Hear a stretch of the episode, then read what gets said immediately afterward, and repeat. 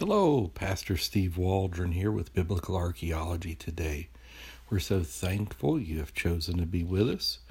As your host today, we're going to be looking at Kidron, the Valley of Kidron. And we're going to start out at Wikipedia, and then we're going to go over to the archaeological supplement of the Thompson Chain Reference Bible. A lot of things on Wikipedia, not on in the Thompson chain. So, Wikipedia, the Hebrew name Kidron is derived from the root kadar, to be dark, and may be meant in the context as dusky. In Christian tradition, the similarity between the Greek word for cedar and the Greek name for the valley is used in the Septuagint. Kedron has led to the Kidron Valley being wrongly called the Valley of Cedar. So it really means dusky, not cedars. Also, it's the valley of Jehoshaphat. The Hebrew Bible talks of the valley of Jehoshaphat, Emek Jehoshaphat, meaning the valley where Yahweh shall judge. Not all scholars agree with the traditional view that the Kidron Valley is the valley situated between Jerusalem and the Mount of Olives to the east, is the location of the valley of Jehoshaphat.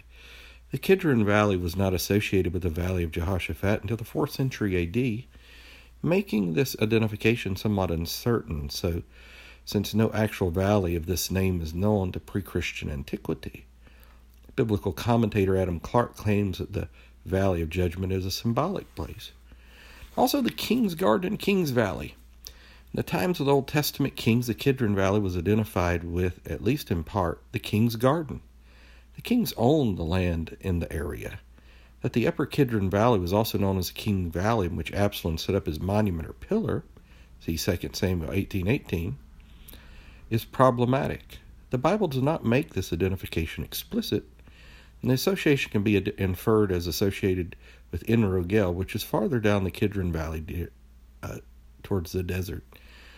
The name King's Valley may be derived from its location just east of the Palace of David in the city of David on the western slopes of the Kidron Valley, south of where the platform was built. So, so much biblical archaeology and scriptural uh, themes are just found here. And let's keep reading a little bit. Monumental tombs. Three monumental tombs on the eastern side of the Kidron Valley are among the most well known landmarks of ancient Jerusalem.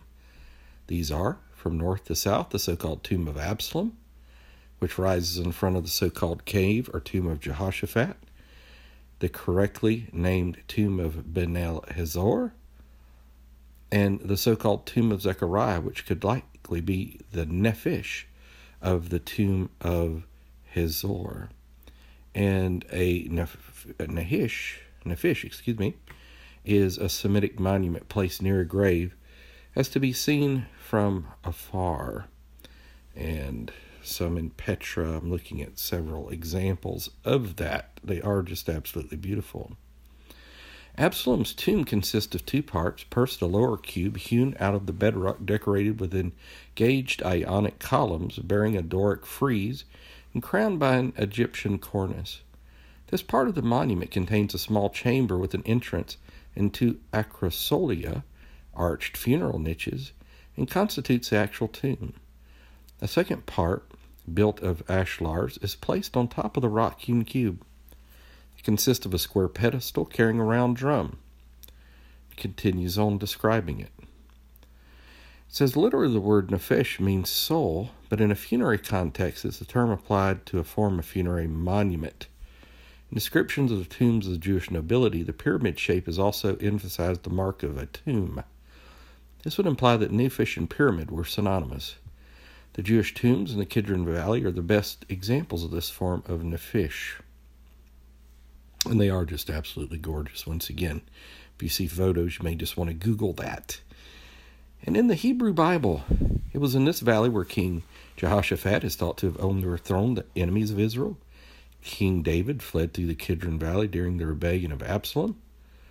And chapters 29, 30, 31 of Second Chronicles cover King Hezekiah's call for the sanctification of the ministers of the Lord the purification of unclean things, and an invitation to all Israel and Judah to celebrate Passover in Jerusalem. During the reforms of King Hezekiah around 700 BC, As part of the ritual cleaning, cleaning of the temple, the priests removed the unclean items from the inner part of the temple to the courts, and the Levites carried the unclean items to Wadi Kidron. The book of Joel mentions that God will assemble all nations in the valley of Jehoshaphat. And in the Gospels, Jesus crossed the valley many times, traveling between Jerusalem and Bethany. The valley contained the Garden of Gethsemane, where Jesus prayed the night before he was executed. The name Kidron was mentioned in John 18:1. Also, another fascinating thing is the Akeldama tombs. You know, of Acts 1, Akeldama, the field of blood. The Akeldama tombs were discovered in 1989 at the confluence of the Kidron and Hinnom valleys. Hinnom is kind of symbolic, uh, a little bit of hell. South of Jerusalem's Old City and were excavated and published by archaeologists Gideon Avni and Zevi Greenhut. In 1989, the Jerusalem municipality conducted routine development work in the area. Upon widening a narrow street near one of the approaches to the Silwan village, bulldozers uncovered a number of square openings hewn into rock. The IAA, the Israel Antiquities Authority, immediately stopped the road construction.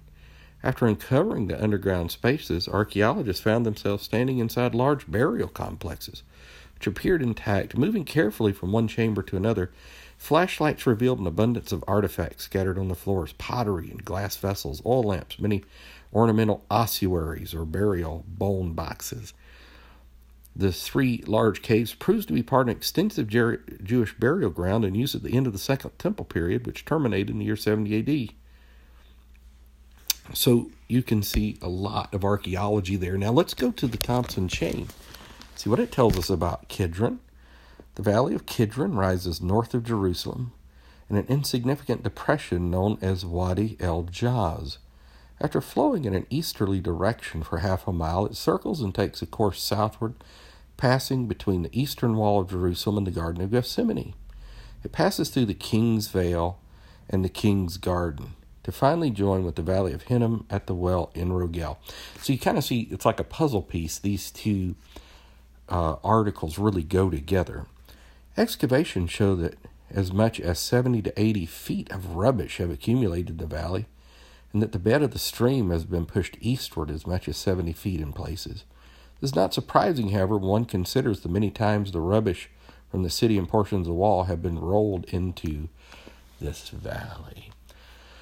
So, again, just shows the historical nature of the Bible, its geographical accuracy. Jesus passed through there many times, where the Garden of Gethsemane was, Valley of Jehoshaphat, tombs of, uh, you know, the kings and Caldama and, and different things such as that.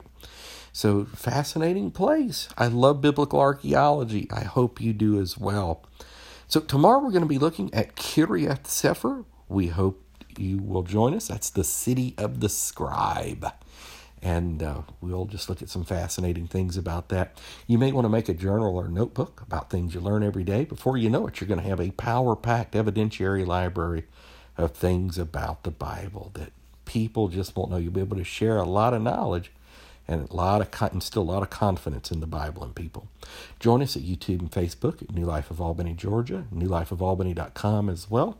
And please, please subscribe, share, and pray.